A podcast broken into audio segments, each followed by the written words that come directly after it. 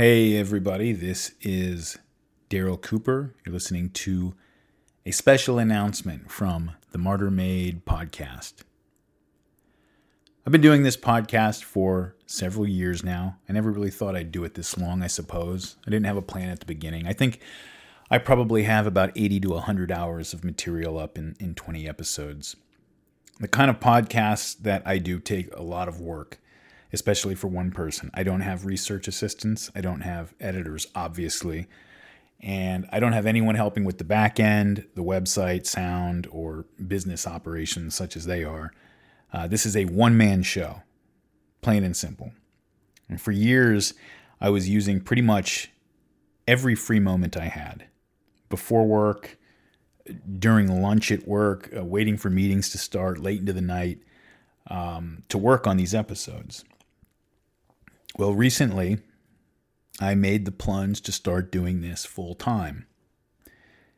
I left behind a very secure job with good benefits and a solid retirement plan, and I am officially now out in the wild. And that means I'm going to be able to do a lot more things that than I've been able to do in the past, things I've wanted to do for a long time with this podcast but it also means that it's time to professionalize this operation a bit. Podcasting, it turns out, does not come with health insurance or a retirement plan. And so my future and the future of this podcast is now a matter of my relationship to all of you. And so, to that end, here is the announcement I am going to be moving over to the website Substack. The website will be martyrmade, M A R T Y R M A D E dot substack dot com. And I'm going to be using that website as my one stop shop for podcasting and writing, as well as listener interaction. The regular Martyr Made podcast feed uh, will be available on all the normal platforms free of charge, same as always. That will never change. Uh, but I'm going to be doing a lot of subscribers only content at Substack. That content will actually also be available on your normal podcast apps.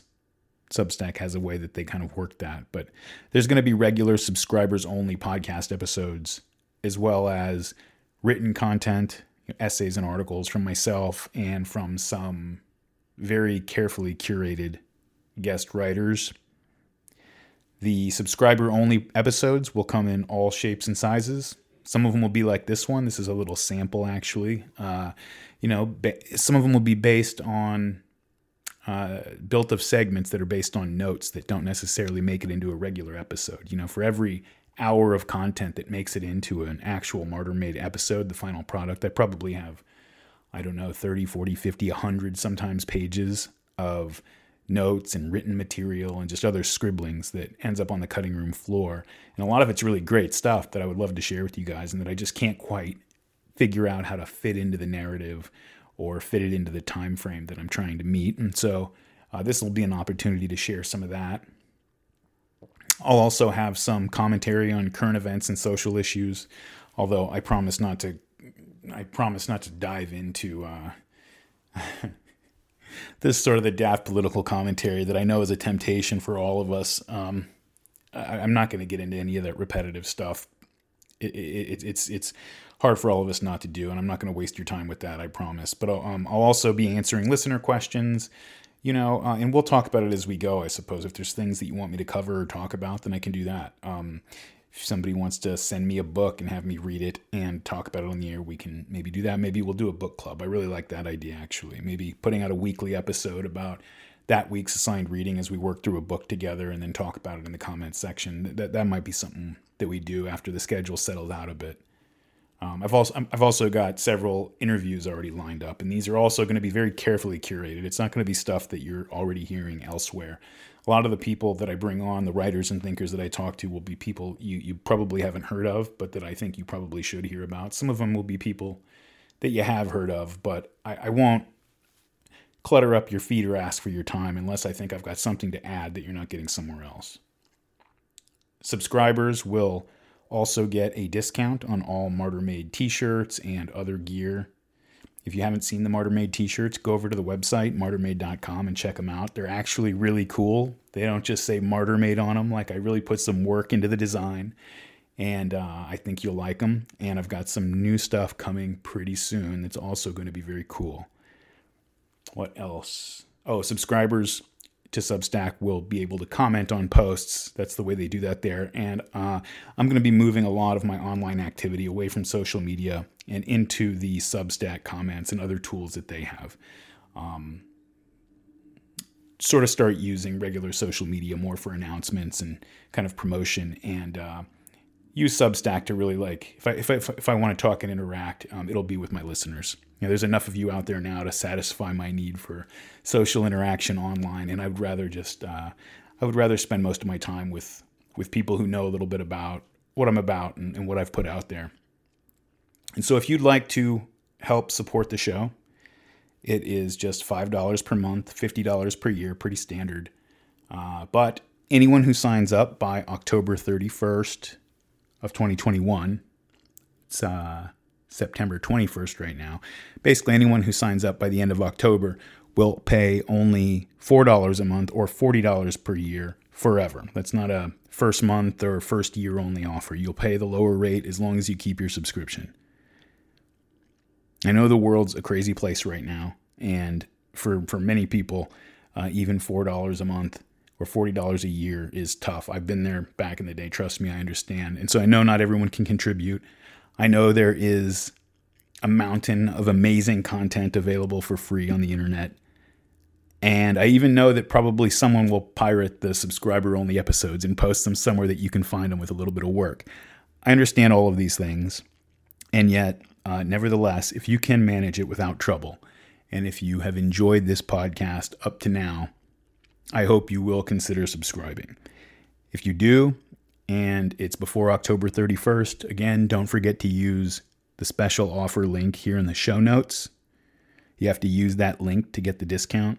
I'll also put it on the website and on Twitter and Facebook. If you don't care about that $1 per month discount and you just want to contribute the full $5 or, or whatever, uh, you can just head over to martyrmade.substack.com and sign up there. So let's get this thing started. Here's just a few notes that uh, I left out of the episode on Nietzsche and Dostoevsky that uh, I figured I would share with you here. Let's get it started. Here we go. I'm content to die for my beliefs. So cut off my head and make me a martyr. The people will always remember it.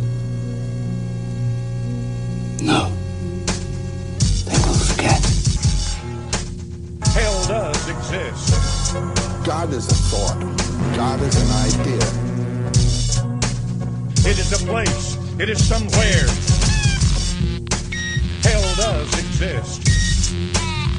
But its reference is to something that transcends all thinking.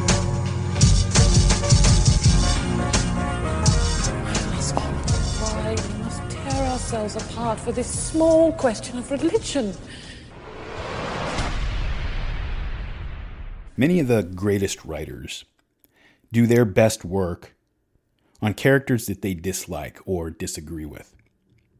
And we can think of a thousand stories where the villain is the most interesting part, right? Like the, the Dark Knight with Joker or something. Milton's Satan in Paradise Lost is the most famous example. You know, there's just no getting around the fact that in that story, Satan is just obviously the most interesting and the coolest character. Well, Dostoevsky's famous for this. And very often, villains emerge from aspects of our psychology that are invested with a ton of emotion because they're aspects of our psychology that we only keep in check by a persistent act of will. It takes, it takes energy, persistent energy, to keep those parts of ourselves that, that the villains grow out of in check. Those repressed villains sitting in our heads somewhere. They're always arguing against our excuses for not letting them out of their cage to go out and deal with our lives, to deal with the world on their terms. And so they're always back there arguing against our excuses to let them out. And, and so we know how they think, we know what their arguments are. Before we ever sit down and try to write it, these are all already very well developed characters in our, in our minds. And since we're the same person, our villains, our demons, those, those little demons on our shoulders, they know our arguments too. And we go back and forth, and sometimes we find ourselves thinking, at times, you know, this this guy's voice in my head is uh is kind of evil, but he makes an interesting point. Dostoevsky was like a grandmaster at this. You know, he could write about atheists, radicals, nihilists, people whose ideas he rejected utterly, at least on the surface. And he could do it really convincingly because he knew that they had arguments that when he was being honest and not just shutting them out and refusing to take them seriously, he very often had trouble answering himself. He knew the most cutting arguments an atheist could make because he knew the questions that kept him up at night with anxiety as a Christian, kept him up doubting his faith many nights. He knew how to portray a radical political fanatic because he used to run with those people and he knew the rationalizations that he was giving himself at the time for taking up with those folks, despite really having totally contrary instincts himself. He knew how to portray a gambler not only as somebody who was greedy or addicted to the thrill, because he knew that the devils on our shoulders are too sophisticated to appeal just to our greed. And those devils, our demons, know our weaknesses and play off them better than any salesman or interrogator ever could. One of the great things about Dostoevsky is that he never took any weapons out of the hands of his villains. You know, that's what an ideologue would do. If you're ever trying to, if you if you ever plan to write anything, any fiction, don't ever make this mistake. This is how you write an ideological story, and, and these are instantly recognizable. Don't disarm your villains. You know, a Christian writing a bad novel with an atheist character would blunt the atheist's best arguments, or he would avoid ones that the author really didn't have a great answer for. Not Dostoevsky. No, no, no, no. He gives his villains the best arguments all the time. When Dostoevsky himself doesn't have a good response to their arguments, neither do the characters who represent his views in the novel. Maybe Dostoevsky's most famous scene in all of his books is the Grand Inquisitor scene in The Brothers Karamazov, and it's a perfect example of this. It's sort of a story within a story. In, in The Brothers Karamazov, the scene is there's a young priest, and he's being told a story by his older, very clever, intellectual atheist brother. And the story that the older brother is telling to the younger priest brother takes place in Spain during the Inquisition. And lo and behold, Jesus has come back to earth. Jesus Christ has come back to earth during the Inquisition, and he's going around healing the sick and raising the dead once again. And word starts to get around, and crowds are forming, and, and people want to know who this great miracle worker is. And then people start to realize Jesus Christ has come back. Well, the Grand Inquisitor gets news of what is happening, and he immediately has Jesus arrested and thrown into his dungeon. And then the inquisitor comes to Jesus in his cell, demanding to know why he's returned to the world. And Dostoevsky gives the inquisitor this incredible monologue where he's lecturing Jesus about how he had no right to return to the world to disrupt the work of the church after the way he left the first time.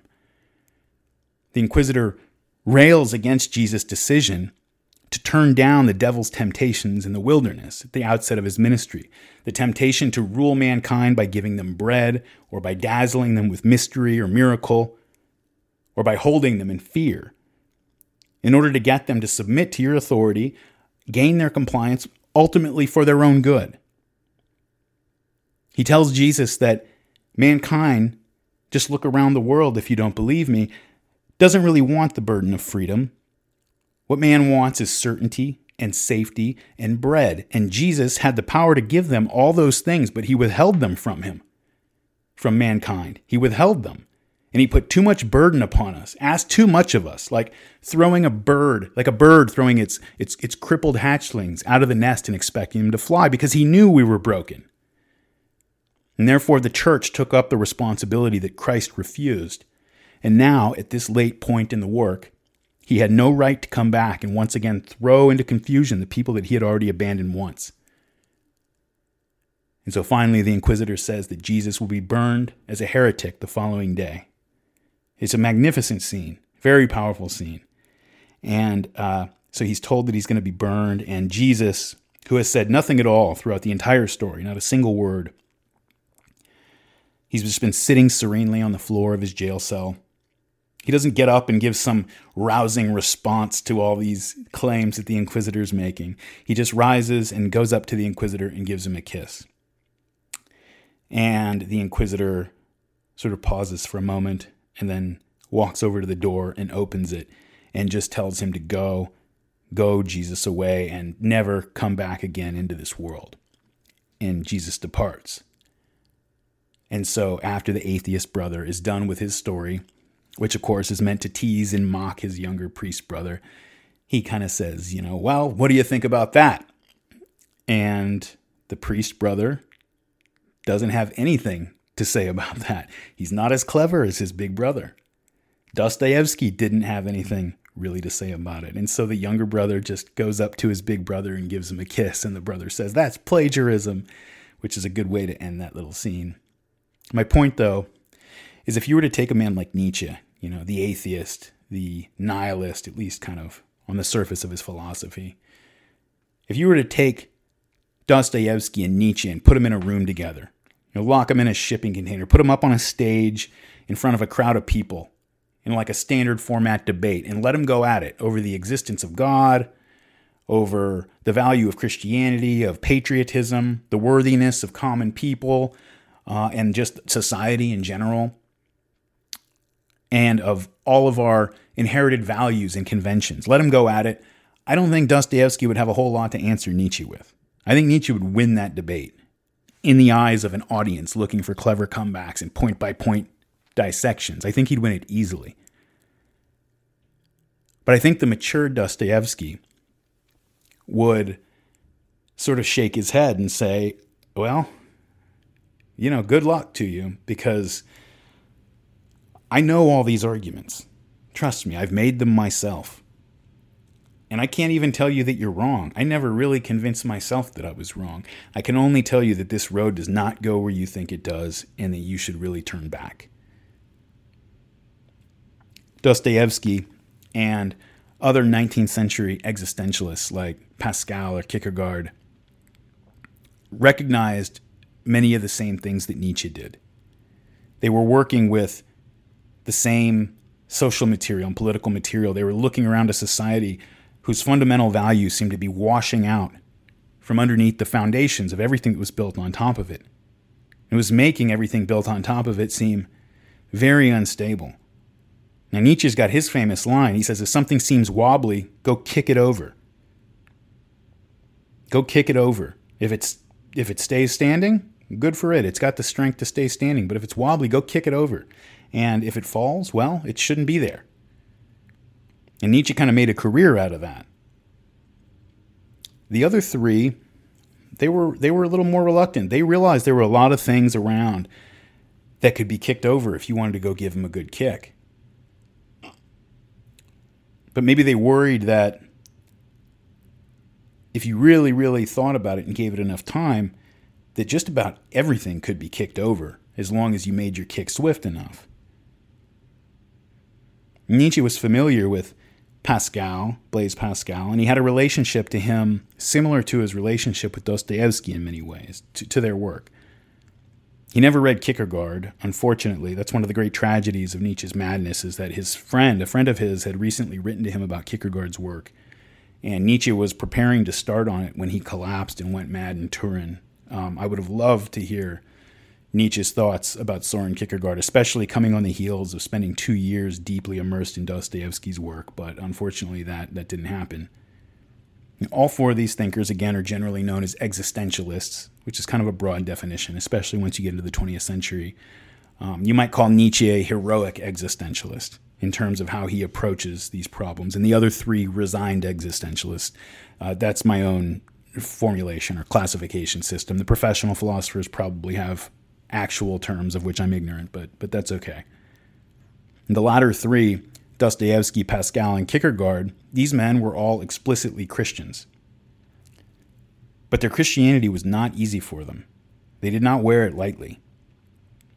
These men knew, just as Nietzsche knew, that we had entered into an age of relative values. That the certainties that had supported men and women in society in general for centuries and centuries that not only had they been relativized, but that they were never going to go back to the way they were. They knew that. They knew that in an environment like that, the arguments for nihilism were at least as powerful, maybe more powerful than the arguments for meaning. Because they knew that all arguments for meaning have a bottom. They have a foundational assumption somewhere at the bottom that was not really arrived at logically and can't be defended by logic. And so the nihilist argument just has more room to run because there is no bottom. These men knew that we had entered an age when no one, at least no one who really allowed themselves to think about it, would ever be able to really believe in God in the same way, with the same certainty that people in the past had believed. Because once you know what doubt looks like, it's in your mind now. And it will always be in your mind, no matter how far in the back of your mind you bury it. And just its mere presence creates a polarity, creates a tension between your belief and your doubt that people in earlier ages with a different understanding of reality simply didn't have. It's like how they say an addict or an alcoholic is always an addict or an alcoholic, even if they've been sober for decades. And that's because, you know, once you're aware that there's just a pill you can take, or you say, you know, uh, figuratively speaking, there's a button you can push that just takes whatever anxiety or sadness or other bad things that are gnawing at you. You press that button, take that pill, and it just goes away. Once you know that, you can't unknow it. That button is always going to be out there as an option. And now you just have to live with that option being out there. In your moments of like greatest anxiety or sorrow or or panic or anything, knowing that there's a place out there you can just go push a button, go pop a pill, and it'll all be gone. And you have to live with that, staying away from that button because you know the consequences of pushing it. And that's how it is with doubt. And I don't just mean with religion, but with everything. And once you know that you can deconstruct any belief, any set of values, any moral code, any identity, if you hammer on it long enough, you know, you can break it down. And now you've got to go through your life as if these things still matter because you do have to do that. Well, how do you do that? The unphilosophical, direct men of action that Dostoevsky's Underground Man talked about, uh, you know, would say uh, it's easy. You just go do it. You know, maybe Jocko would say this, uh, although he's more philosophical than people probably think at first blush. But his answer would probably be, "Yeah, you just go, uh, you just go do it." You know, you guys are very clever, um, but you're kind of just playing games with words here. The truth is, we've got a pretty good idea of what to do. It worked for your dad. It worked for your grandfather. It built this whole civilization that you see around you. In fact, we've been working on it for centuries. And you're like, what, 30? Um, so maybe have a little humility and uh, doubt your doubt a little bit. Be uncertain about your uncertainty and uh, look around and see what's working for other people and just go get to work you know, no one likes to hear that part. Like, you're like, what, 30? We've been working on this for centuries. We all think that, you know, once we turn 18 or 19 or shoot, when even when we're in high school, we think we're having revelations that no one else has ever had. I know I'm, i was guilty of that. Uh, no one likes to hear that part. But pro- part of the process of becoming an adult is going from rolling your eyes at that speech to being the one giving it, which is another way, again, of saying that growing up means gaining some humility. And the world, is set up to force that upon us. It, it, it, the world is set up in a way to shove us through the stages of life in a way that forces us to either grow up or suffer, which means be humbled or suffer. And since the world is stronger than we are, those who refuse to be humbled will eventually be humiliated. I talked about narcissism a lot in the last episode and how a major feature of the narcissistic personality is that it is often incapable of dealing with the world on its own terms, dealing with the world as an objective reality of its own. The narcissist deals in perceptions, and perceptions can be manipulated endlessly. And narcissists become masters of manipulating perceptions, both their own and other people's. But the thing about the world is that it is real. And it will eventually assert itself, whether or not we ignore it and regardless of any perceptions that we or others have about it. I wanted to talk about a few more notes that I left off on the motif of the double. Dostoevsky, remember, had a book called The Double. It was uh, it was one of his very early books, and it was a psychological novel that I compared to the films Black Swan by Darren Aronofsky and Fight Club by David Fincher. The book was written by Chuck Palahniuk. And those two films, which are very good films. Although I saw Fight Club again recently, I hadn't seen it in a long time, and I got to say it didn't didn't hold up quite as well as I remembered it. But it's still a good film. It's a well made movie, and Black Swan's also very good. It's a little weird, but but they're, but they're good movies, um, and there are going to be some spoilers in here for anybody who hasn't seen them. Um, but these two films have very similar premises. Very similar. Basically, you have a protagonist who is working a job which requires that they suppress all of their natural human impulses and subject themselves to a rigid external discipline. In Fight Club, the guy's a corporate bureaucrat. In Black Swan, the woman is an obsessively perfectionist ballerina. Both of the films end with a version of the protagonist's suicide. And they're both straightforward doppelganger stories where you have these repressive protagonists and the in the split off parts of their repressive personalities manifest in the form of different characters in the film who befriend the protagonist at first, but then begin to threaten their autonomy over time. It's all very similar to Dostoevsky's treatment in The Double, as I'm sure someone like Chuck Palahniuk and Darren Aronofsky would have been aware. And I don't mean that they were ripping off Dostoevsky. This, this is not a, you know, not unless Dostoevsky was ripping off Gogol, who was ripping off ancient myths of quarreling brothers like Set and Osiris and Cain and Abel and Jacob and Esau and so on. That's not how things like this work. You know, some some motifs are the property of all mankind. They're wells that we go back to again and again to draw from because they never really run out. Well, another one, and again, there's going to be some spoilers here, uh, that, that, that, pulls this off very well is the recent adaptation of Joker, the one with Joaquin Phoenix playing the Joker. Except instead of a hallucinated doppelganger who's a whole separate character, you have Arthur, Joaquin Phoenix's character, without the clown makeup in his regular life, and you have Joker with the clown makeup. And once he's behind the makeup, Joker is capable of doing things that the timid Arthur would never allow himself to do. I think the film, not that I have much to add to Todd Phillips' work here because it's a fantastic movie, but I, for me, it could have been an even better rendition if instead of giving the Joker this brutally tragic childhood that drove him insane, they instead developed his violently pathological personality as something that emerged more naturally out of the symbolically vacant circumstances of modern life. Because that's not an abstract problem I'm talking about. You know, personalities like that have emerged in places like Columbine and Aurora and Sandy Hook and Parkland. There's another comic book movie, uh, Logan, which is actually, it does a very good job with this as well, although it's an X Men movie, so obviously it handles the material in a manner appropriate to its setting and subject.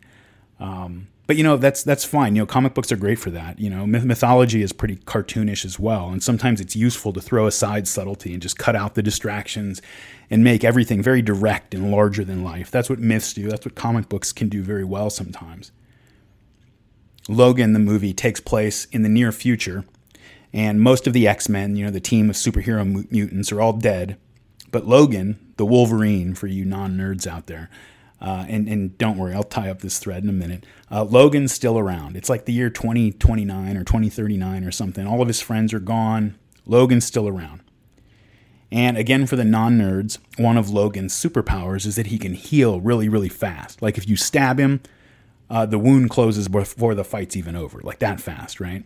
Another one of his superpowers is that he's been enhanced by having his entire skeleton fused with this super strong metal that only exists in the comic book world. At this point, there are really no supervillains left to fight. Um, that's all over with by the time the movie even starts. And so Logan is just hiding out and kind of brooding, consumed by the rage that was also almost one of his superpowers. It used to fuel him in battle. It was the thing he was known for. He would go into these berserker rages. Now he's just being consumed by that rage.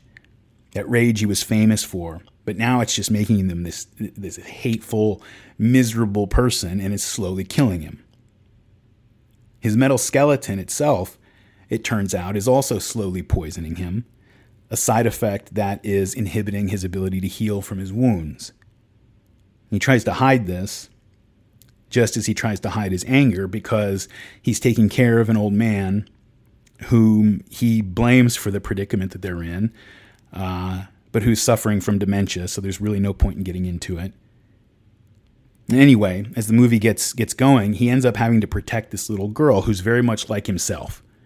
And the villain that they send after him is a literal replica of himself, literally played by the same actor, and in the story is derived from a sample of Logan's DNA. And so it's his double. And in keeping with the theme, the double has all of his strengths, but none of his weaknesses. You know, in his heyday, Wolverine again was notorious for this animal rage that made him unstoppable in a fight. But over time and experience, while he was with the X Men, that rage was balanced out and somewhat inhibited as he came to care about other people. Well, the double has none of that. None of that compassion, only the pure, uninhibited rage. And so he's much more powerful than Logan, and even more so because his creators are injecting him with this serum that enhances his powers. And so you have this triple motif where the hero is being killed by the very things that make him strong, the very things that made him who he is. You know, his metal skeleton, his animal rage, and this clone who is a personification of everything that over the course of the X Men comics, over the decades that they were being written, has kind of come to define the Wolverine character. Everything that makes him Wolverine and not just some random guy. Those things are now killing him. Now, the thing about all these stories, all of them, is that none of them are really Dostoevskian at all, but they are Nietzschean in important ways. They all end with a triumphant, although tragic, unification of the protagonists with the denied parts of themselves that are represented by the double. And the divided self comes back together in the climaxes of each of these stories. For Nietzsche, he talked about he talked about the goal of merging the virtues of Apollo and Dionysus. Uh, Carl Jung would talk about integrating your shadow, overcoming your limitations by joining with the parts of yourselves that you've locked away in order to get by in civilized day to day society. Black Swan is a little more esoteric than, than the other ones, uh, but no less violent. The ballerina finally achieves her goal of performing a perfect rendition in the starring role of Swan Lake. And at the climax, she kills herself on stage by stabbing herself in the belly and cutting upward like, like a seppuku wound, you know, sort of, uh, carving a vertical line up her belly. And throughout the film, her sexual repression was a major theme. Like it was contrasted with the lighthearted sexuality of her double. And so her vertical wound, starting at her lower belly, I assume, is meant to evoke the vagina and to indicate that in her triumph, she had brought together her high strung, sexless half with her easygoing, hypersexual twin. In Joker, the character's freedom and violence was only available to him when he was behind the mask in the form of his double. But then in the very final scene, he stomps a woman to death without the clown makeup and dances down the hall when he's finished. And in Logan, the Wolverine takes a massive dose of this serum that they've been giving to his clone and just lets his rage completely run free and goes on this final rampage against the enemy to save this little girl. These are all great movies, uh, I, in my opinion, uh, but their handling of the double motif is not Dostoevskian. Much of his early work flirts with the idea of merging with the rival or with the double, uh, but never really, except in his very weakest stories, does he present it as a satisfactory solution by itself. And in later books like Crime and Punishment, he would show why it was not, in his opinion, a solution at all.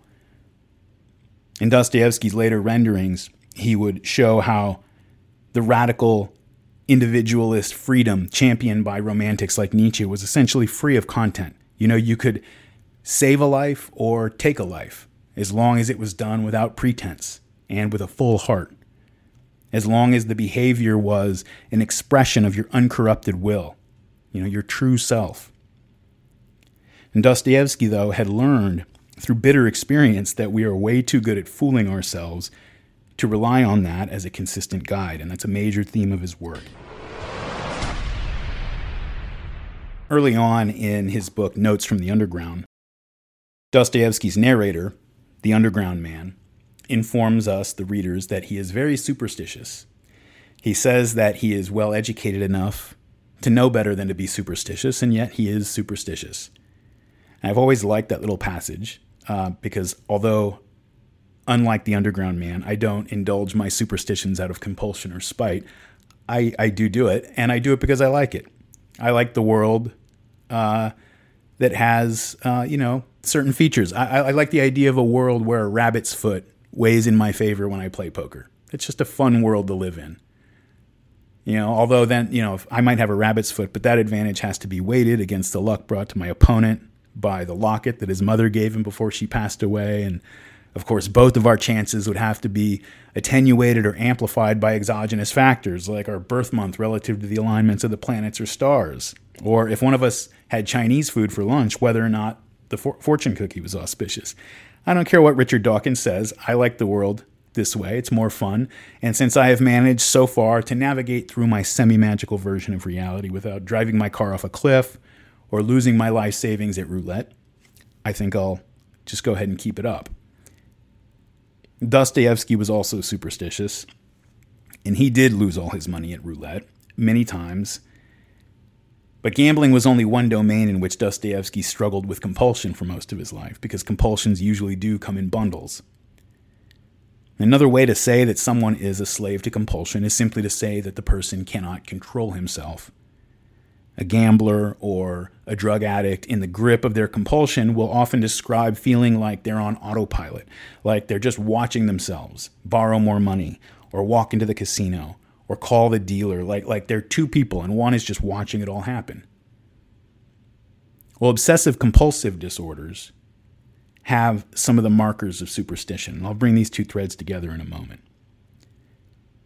Superstitions and obs- obsessive compulsive disorder, OCD, both entail taking what are, on the surface, irrational actions to establish a feeling of control for a person who otherwise might lack agency or at any rate feels tossed about by the world or controlled by it and by life.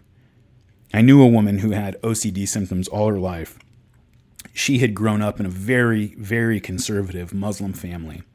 And as a female in this family, exercised very little control over her own life. As a girl, as a young girl, she would chew her fingernails, you know, down all the way, just out of a nervous habit um, she would go through periods where she would pull her hairs out kind of thoughtlessly one by one, the way another girl might twirl her hair, and she would do it until she had patches of hair missing from her head.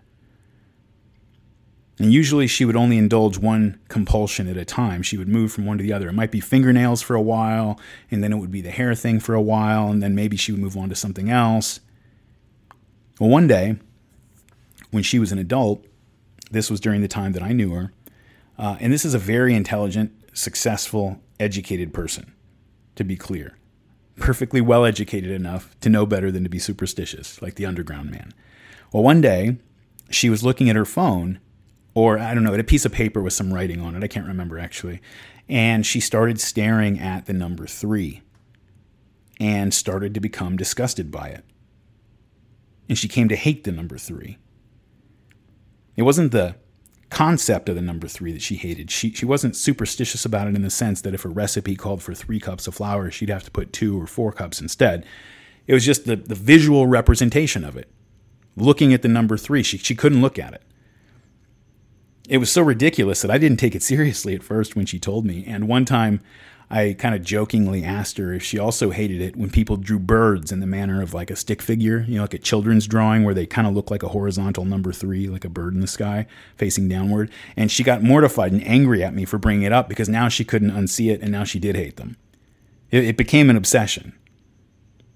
When she got text messages or email alerts on her phone and she thought they might have come with a timestamp that ended or began with a three, she would have to check and see, and if they did, she would resend the message to herself with the threes edited out, and then she would delete the original. She could not focus if she knew there was a three sitting in her inbox. And she would excuse herself from meetings to go edit, resend, and delete these messages. Eventually, she realized I might have been responsible for this too, actually. Eventually, she realized that the number eight kind of resembled two threes facing each other. And so then eights became a problem as well. I'm not making this up. I'm not making any of this up. like most of us, she had thousands and thousands of emails going back many years in her inbox. And so when she was stressed out and not doing anything else, she would go through her old spam folders, her old, you know, just her old inbox and open them up and delete any threes they contained in the timestamp or anything else and then resend the three-less email back to herself. It was very strange and she knew it was crazy. She's a very rational person, overly rational in some ways, as hard as that might be to believe. Um, but here's the thing it kind of worked in the sense that it did what it was supposed to do. You know, she wasn't chewing her fingers and she wasn't pulling out strands of her hair. If she had been instead compulsively refreshing her Twitter feed instead of deleting threes from old emails for 45 minutes at a time, no one who looked at her from, you know, 10 feet away would have noticed any difference, and no one would have thought it was weird. And it did work to discharge that anxiety that without an outlet could build into panic or, or else would have to be repressed until it made her sick. Her, her anxiety obviously wasn't caused by the threes, but her mind found a way to trick itself into thinking that it was, so that she really did feel better, and she could go about her day once she had taken care of her threes. And like I said, she knew this was a crazy thing to do, and for a while she would try really hard to stop doing it. And we would have discussions about it. She went to therapists, and, and they were useless because therapists have seen a lot, but they'd be like, uh, Threes? You mean like the number three? What is it you don't like about them? And she didn't know what to say. She just, she'd say, like, I don't know. They're just, yuck. And the therapist, you know, is like, yeah, well, okay. It looks like our time's about up. So next time you see the number three, I want you to take a few deep breaths and try to relax. Let me know how it goes. Have a great week. So she got nowhere.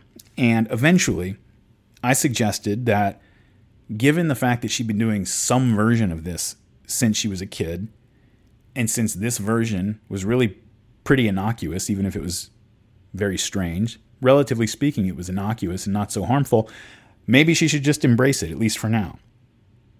Solving the big underlying problem that caused her to chew her fingers and pull her hair out and delete threes ever since she was a little girl, that's a long term project.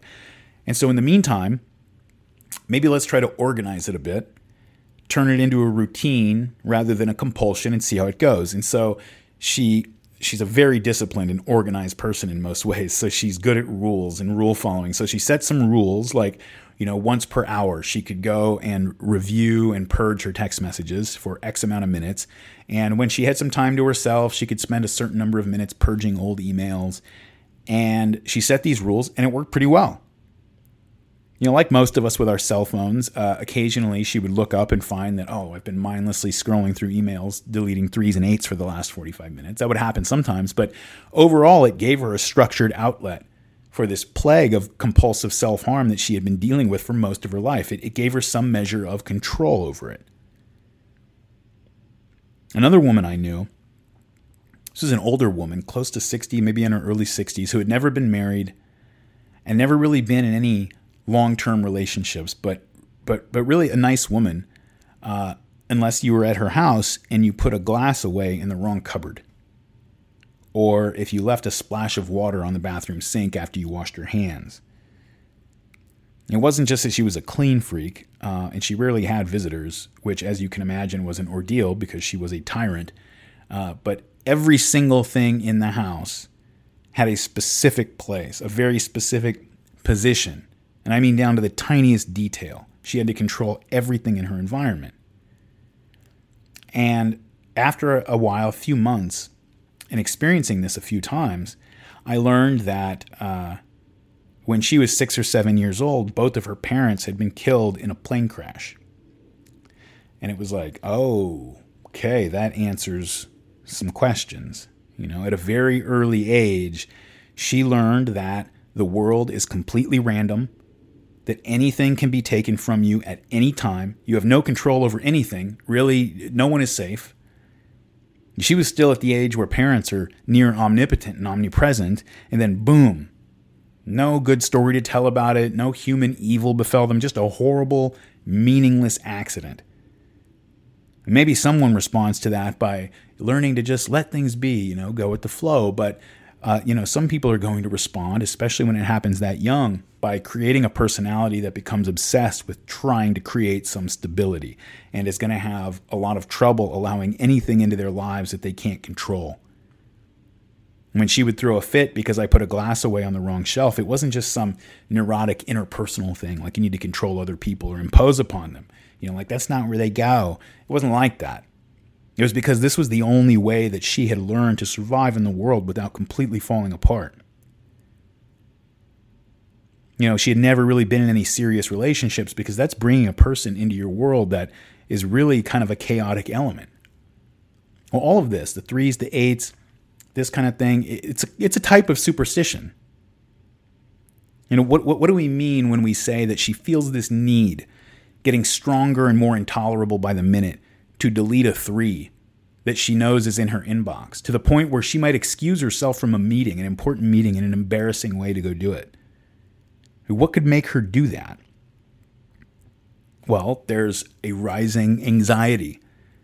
Something in her that is sending the message that something bad is going to happen. That's what anxiety is.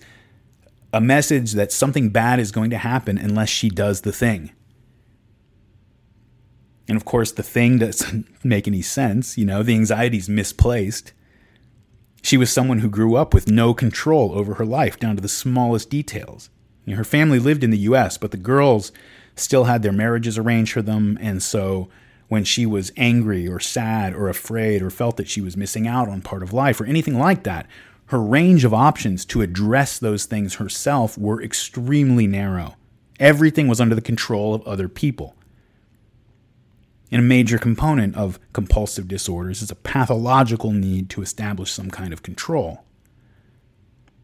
Gamblers very often keep lucky charms of one kind or another, not only because gambling involves luck, but because very often gamblers are themselves under the control of compulsion. You know, that's the reason you see billboards advertising hotline numbers for addicted gamblers when you drive through Indian reservations. But it's not only people who are gambling addicts, you know, um, like like people who are who are serious addicts with a problem. I've played quite a bit of poker over the years, and when you're more experienced, you can watch inexperienced players and you know, they're not gambling addicts. They might just be at the casino for a weekend and you watch them and realize that they don't really know why they're betting what they're betting or doing what they're doing at all.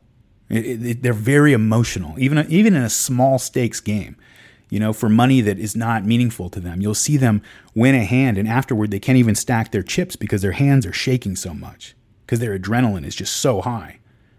And someone in that state is not making rational decisions, they are just along for the ride. A lucky charm gives an out of control person a slight illusion of imposing some control over what's happening. And it doesn't make any sense, but threes and eights don't make sense, and, and none of it makes sense. That's not what it is. There's a transference that's happening, and it really does actually work. Dostoevsky couldn't control his gambling, but he used superstition to derive a feeling of control. And he was a better storyteller than most of us, obviously, and like many great storytellers, he saved the best ones for himself. A novelist of his caliber can do better than I can quit anytime I want, right? Uh, many times he had crawled back to his poor wife to tell her that he'd lost all their money at the tables, lost it again, after swearing to her and God that last time was the final one. But then, once they were back on their feet, that voice would creep in, that storyteller, and start whispering to him that today was the day. Go back into the casino and give it another shot. Dostoevsky didn't have a rabbit's foot or a lucky coin. His superstition was more sophisticated than that although it's actually a very common one among gamblers, even if they don't elaborate it explicitly. This is one I've heard very often as well. It's this idea that the state you're in while you're playing will somehow impact the way the cards fall, something like that.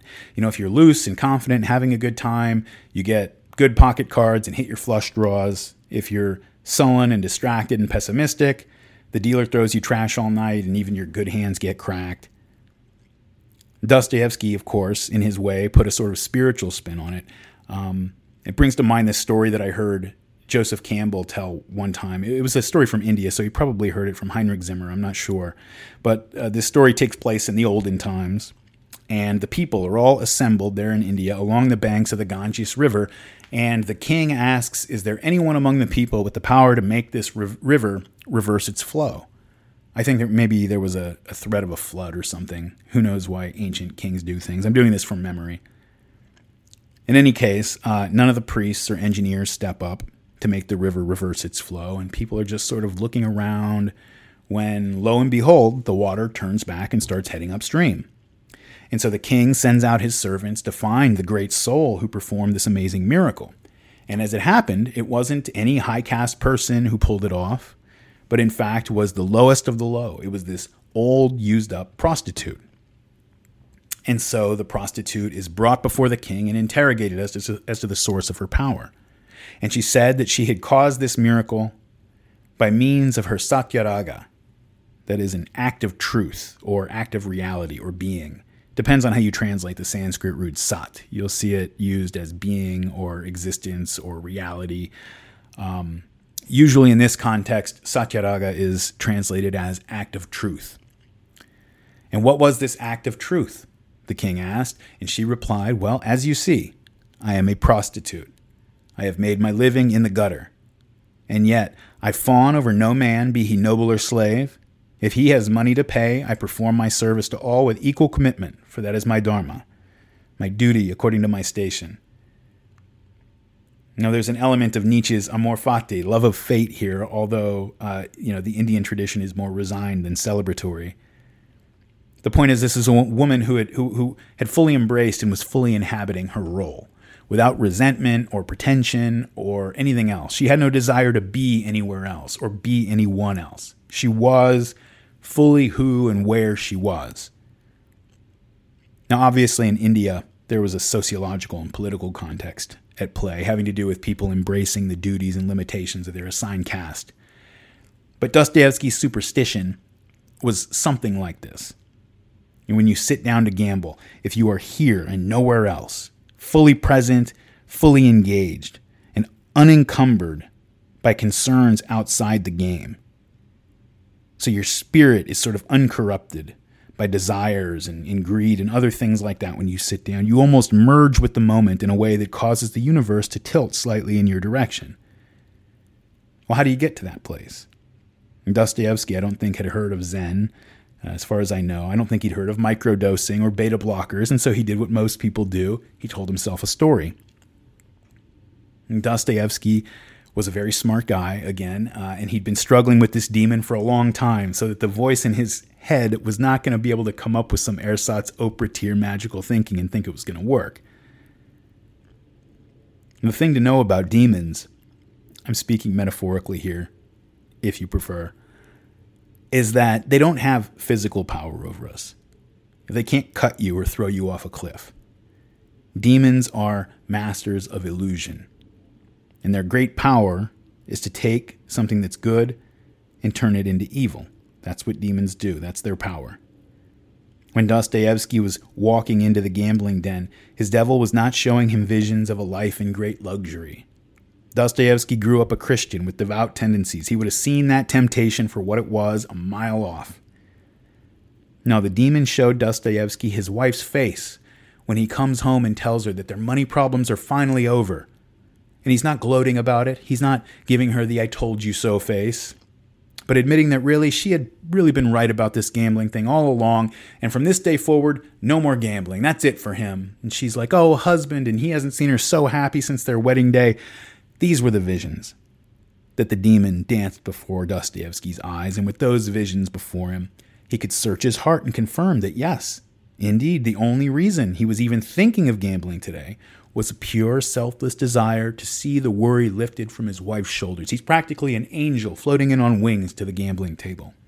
So, how could he lose? That was the trick he played on himself. Dostoevsky's clever, elaborate justifications for his pathological behaviors, as I talked about in the in, in the last episode, you know, not only in his gambling but in other areas of life, provided much of the material for his early novels. And while his talent was showing through, as a talent like Dostoevsky's will always find a way to show through, you get the sense that his pride, his his unwillingness to look these weaknesses in the face limited the value of those early works, at least relative to what came later. It was a pride that limited his self awareness and made it impossible to really be honest about his characters, because that would have meant being honest about himself. A writer's characters are shards of himself. To be honest about them means being honest about yourself, and that's very hard to do. Pride destroys writers. And a writer less great than Dostoevsky might have been completely destroyed by the cleverness and monstrous proportion of his own pride. And pride is clever. Like all demons, it is clever and it can take on a variety of disguises, including humility. Humility is one of pride's favorite disguises.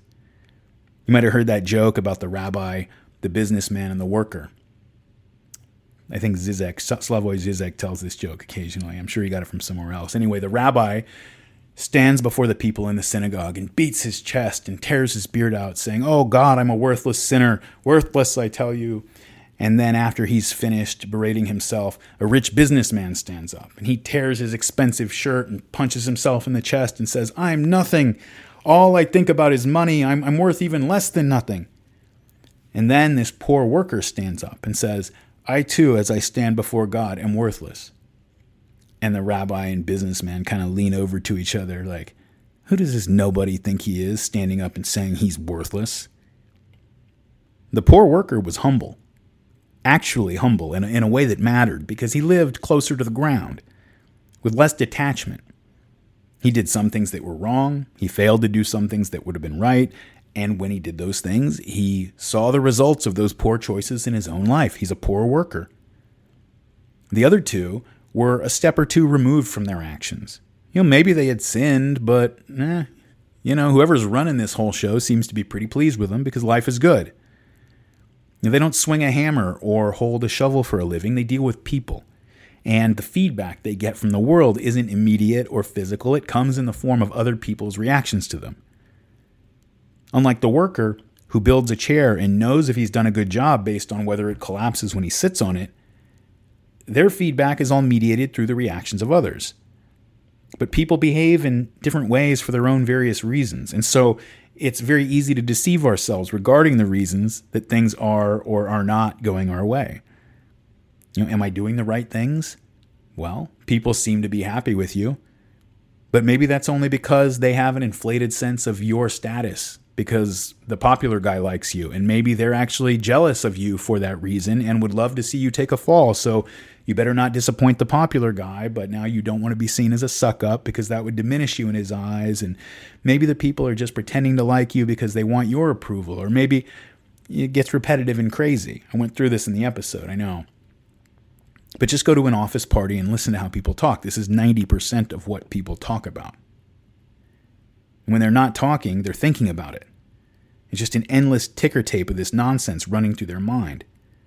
And it's all just stories, it's all divorced from reality. When you start to pull too far away from base reality, and you're up in your head working over explanations of the recursive self referential feedback you get from other people, you can get lost up there. You know how you can get a special edition DVD or Blu ray, um, and they would come with those director's commentaries that you could watch if you've never actually watched one of them, uh, it's just what it sounds like. The movie plays, and uh, instead of just the audio being normal, the audio is lowered, and the director and sometimes one or more of the actors is talking over it as it goes on. You know, this is what we were thinking here in this scene. This is the effect we were going for there. This is what we had to do to get that shot. We had to do 12 takes of this scene because the actor kept farting, you know, whatever. Well, nowadays, there's this whole genre of YouTube videos that are kind of like that. People have channels where they watch YouTube videos and talk about them. And you don't watch the videos, you watch the person watching the videos and commenting on them. Apparently, they're very popular. Well, uh, this comedian, Bo Burnham, recently put out a special that has a bit that plays on this phenomenon, and it's really fantastic. But it's interesting here because it literally could have been a scene straight out of Dostoevsky's Notes from the Underground. It's just freaking perfect. He starts out playing a song. Uh, Bo Burnham, he's a he's a musician as well as a comedian. He does music as part of his comedy act. And so he plays a little parody song about unpaid interns and how much it sucks to be an unpaid intern. Just a little ditty. And then it cuts to him sitting at his computer, and now he's watching himself sing the song and he's commenting on it, right? As if him singing the song is the YouTube video and he's now at his computer commenting on it and we're watching him comment on it. And it's pretty grounded, just basic commentary, you know? Yeah, I thought there was a lot of songs about working class labor exploitation, but not a lot about workers in the white collar creative field, so I thought it deserved some attention. But then all of a sudden, the camera zooms out again, and now he's watching himself do the commentary that we just watched him do. And so again, the scene is he's sitting at his computer, and on his monitor is the video of him watching the video of himself singing and commenting on it. And now he's going to comment on the video of him commenting on his song. And so he rolls with it like, okay, uh, here I am commenting on the song, I guess. I'm uh, trying to explain what the song means, but now he's not watching the song, he's watching himself. And so he says, you know, I'm really being pretty pretentious here. I mean, it's it's it's really just a silly song and there's this thing though where you know, I need everybody to think that I'm smart, so I can't just write a song. I can never do that. It always have to have some kind of deeper meaning. And then it zooms out again. And now he's watching himself comment on himself, commenting on his song. And it keeps doing this and getting more and more abstract so that he's like, you know, the reason that I called myself pretentious wasn't that I really believed it. It was that I was worried that other people might think that. And so I figured I could insulate myself from criticism by saying it first it really derives from my insecurity, of course. And, you know, I'm kind of doing it again here. It's just disgusting, really, but I really have to give myself some credit to be fair because at least I recognize these behaviors in myself, unlike a lot of people who just roll through life totally unaware. I'm really not doing it justice, but it's a brilliant bit because this is what a lot of thinking is. This is what dominates a lot of people's mental space much of their lives when you really pay attention to what's going through your mind much of the time. It's very recursive. And when you get caught up in this mental space, relatively immune from real world feedback, you can spin off in very strange directions. The direction that any given person spins off when they do get to spinning is determined by their particular neurotic tendencies and psychological needs. You know, when you're not in control of yourself, then your fate is determined by your weaknesses rather than by your strengths. When Dostoevsky lost control and got to spinning, he tended to careen off into moral pride. So that's it for now. Just a few notes that I had left out and wanted to share. I will be doing book reviews and commentary on some current events, as well as interviews and more outtakes from existing and future Martyr Made episodes, sort of like this. Uh, and this feed will now, from now on, only be available by subscription on Substack. Again, the website is martyrmade.substack.com. If you would like to be a part of that, or even if you don't, but you'd like to support the main Martyr Made podcast, please sign up and help this podcaster escape the cities before God decides to consume them with fire. You can still donate on a one off basis by using PayPal. The address is the same as my email address, martyrmade at gmail.com, or by using Venmo uh, the information is on the website under the donate tab. And I've also set up a P.O. box. So if you would like to send me anything physical, like postcards or gold bars or books or high explosives, the address is also on the website. And I'm kidding. Don't send any explosives, please. Anyway, that's enough for now. I will have more of this soon and some big news coming as well. Thanks for listening.